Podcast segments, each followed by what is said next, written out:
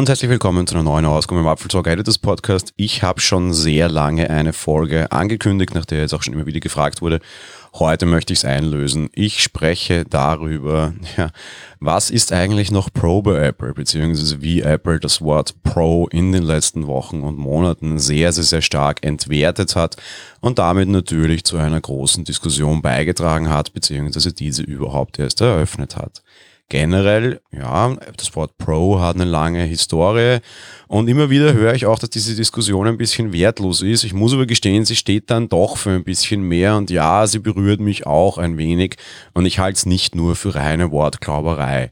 Gehen wir mal in die Historie. Apple hatte lange Zeit eigentlich nur ein Produkt, das Pro hieß.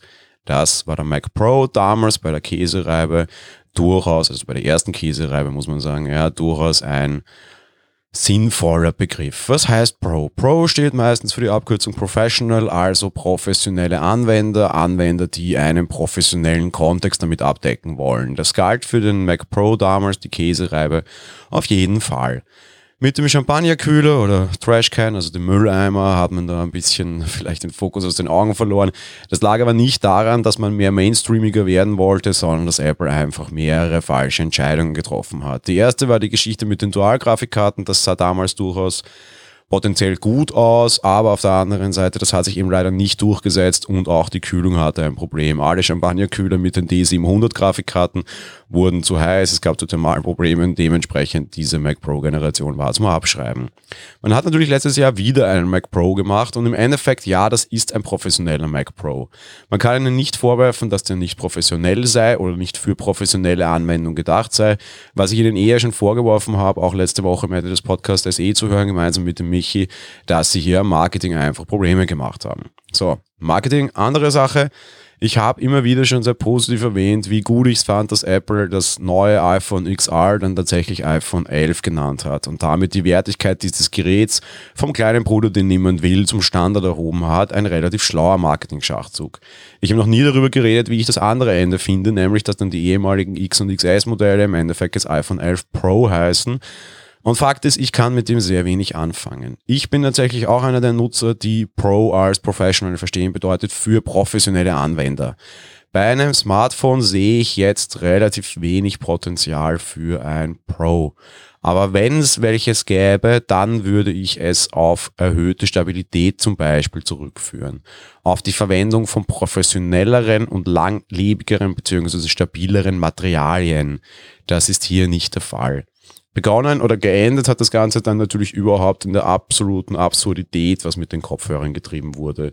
Das Wort Pro wird mittlerweile sehr inflationär bei Apple verwendet und hat de facto keine Bedeutung mehr, beziehungsweise die einzige Bedeutung, die das Ganze noch hat, bedeutet teurer oder das teuerste, also einfach teurer als der Rest. Wenn du einen gewissen Betrag an Euro drauflegst, kriegst du ein Pro und dann kannst du dir vielleicht fühlst du dich dann besser, ja, vielleicht kannst du dann besser angeben. Wir wollen ja alle jetzt nicht verhehlen, dass das Besitzen von Apple-Produkten durchaus auch ein gewisses Statussymbol nach wie vor ist und durchaus auch einfach sexy ist, man damit mehr oder minder angeben kann, egal ob man es bewusst tut oder auch nicht. Es kamen die Beats Pro, also die Powerbeats Pro zuerst, die True Wireless Headphones für Sport, dann die Beats Solo Pro, die kleinen Kopfhörer, die On-Ears, die Noise Cancelling möglich machten und dann natürlich die AirPods Pro. Jetzt kann man natürlich sagen, ja, die haben bessere Funktionen, darum kann man das schon Pro nennen. Ich finde den Begriff Pro aber hier auch durchaus falsch und sehr unpassend. Von mir aus kann man den dann da jetzt einfach nur ganz kurz überlegt Max nennen, weil es einfach die sind, die das Maximum rausholen, auch wenn ich vom Max-Begriff im iPhone nie ein Fan war. Aber ja, Pro stimmt hier nicht. Gerade jetzt hier für mich, als jemand, der Audioanwendungen macht, wie gerade sehr hörbar ist, da ist nichts Professionelles dran. Ja? Ich liebe meine AirPods Pro, ich würde sie auch lieben, wenn sie AirPods Max heißen würden, ich würde sie auch lieben, wenn sie AirPods 3 oder AirPods ANC heißen würden. Alles wesentlich bessere Begriffe für mich. Pro ist an den Dingen nichts. Im professionellen Umfeld sind solche Kopfhörer nicht zu gebrauchen. und kein Anwendungsgebiet dafür denkbar.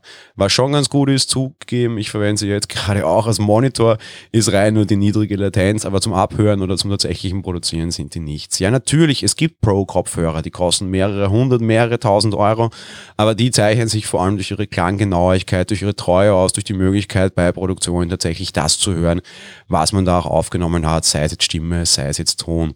AirPods Pro erfüllen keine dieser Bedingungen, die verändern den Ton, gerade diese Tonanpassung, die automatische, hat nichts mit Pro zu tun, gilt auch zum Beispiel für sowas wie Sonos, dadurch, dass sie dieses Trueplay haben, das ist weit weg vom Pro, das ist cool für Endanwender, das sind klassische Consumer-Produkte und da auch sehr gute, aber das hat nichts mit dem Wort Pro zu tun. Spätestens, das ist so ein bisschen dann vielleicht die lustige Note, auf die das endet, sobald ich einen USB-C auf Klinke-Adapter Pro sehe und der jetzt nicht irgendwie mit Goldknöpfblättchen oder mit vergoldet und irgendwelchen total festen Materialien daherkommt, bin ich raus. Ich glaube, wir werden sehr viel mehr Pro dieses Jahr sehen. iPad Pro, das lasse ich mir auch gerade noch einreden, weil das ist ein ganz anderes Gerät mittlerweile.